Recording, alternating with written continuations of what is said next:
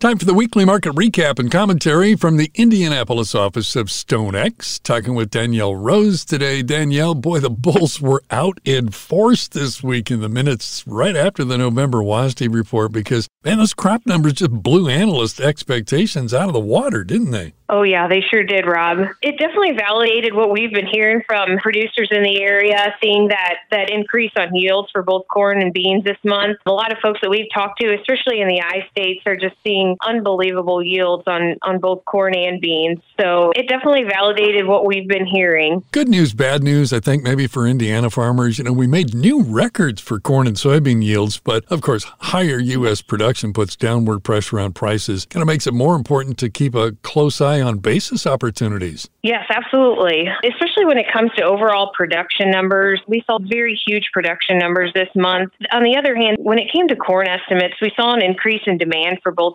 feed and exports. Ethanol also rose by about 25 million bushels as well. So, so ultimately, we did see an increase in demand for corn carry out numbers saw an increase as well for both corn and beans. So the correlation there definitely gives us a little bit more hope for demand. However, these large production numbers definitely pulled down the market quite a bit. Some are saying that uh, they're having a difficult time trying to figure out how to justify those increases in demand. Sure. This past week or two, we've definitely seen some very good export numbers. There was few changes. There was a small amount of reductions in Chinese supplies, so so there is hope for for demand when it comes to exports. However, the market's really going to shift back to potential for production problems in Brazil. Yeah, that's definitely on the radar screen. Everybody's been watching that like a hawk. Danielle Rose joining us this morning with the weekly market recap and commentary brought to you by the Indianapolis office of StoneX, delivering a comprehensive line of products and services to Midwest grain farmers,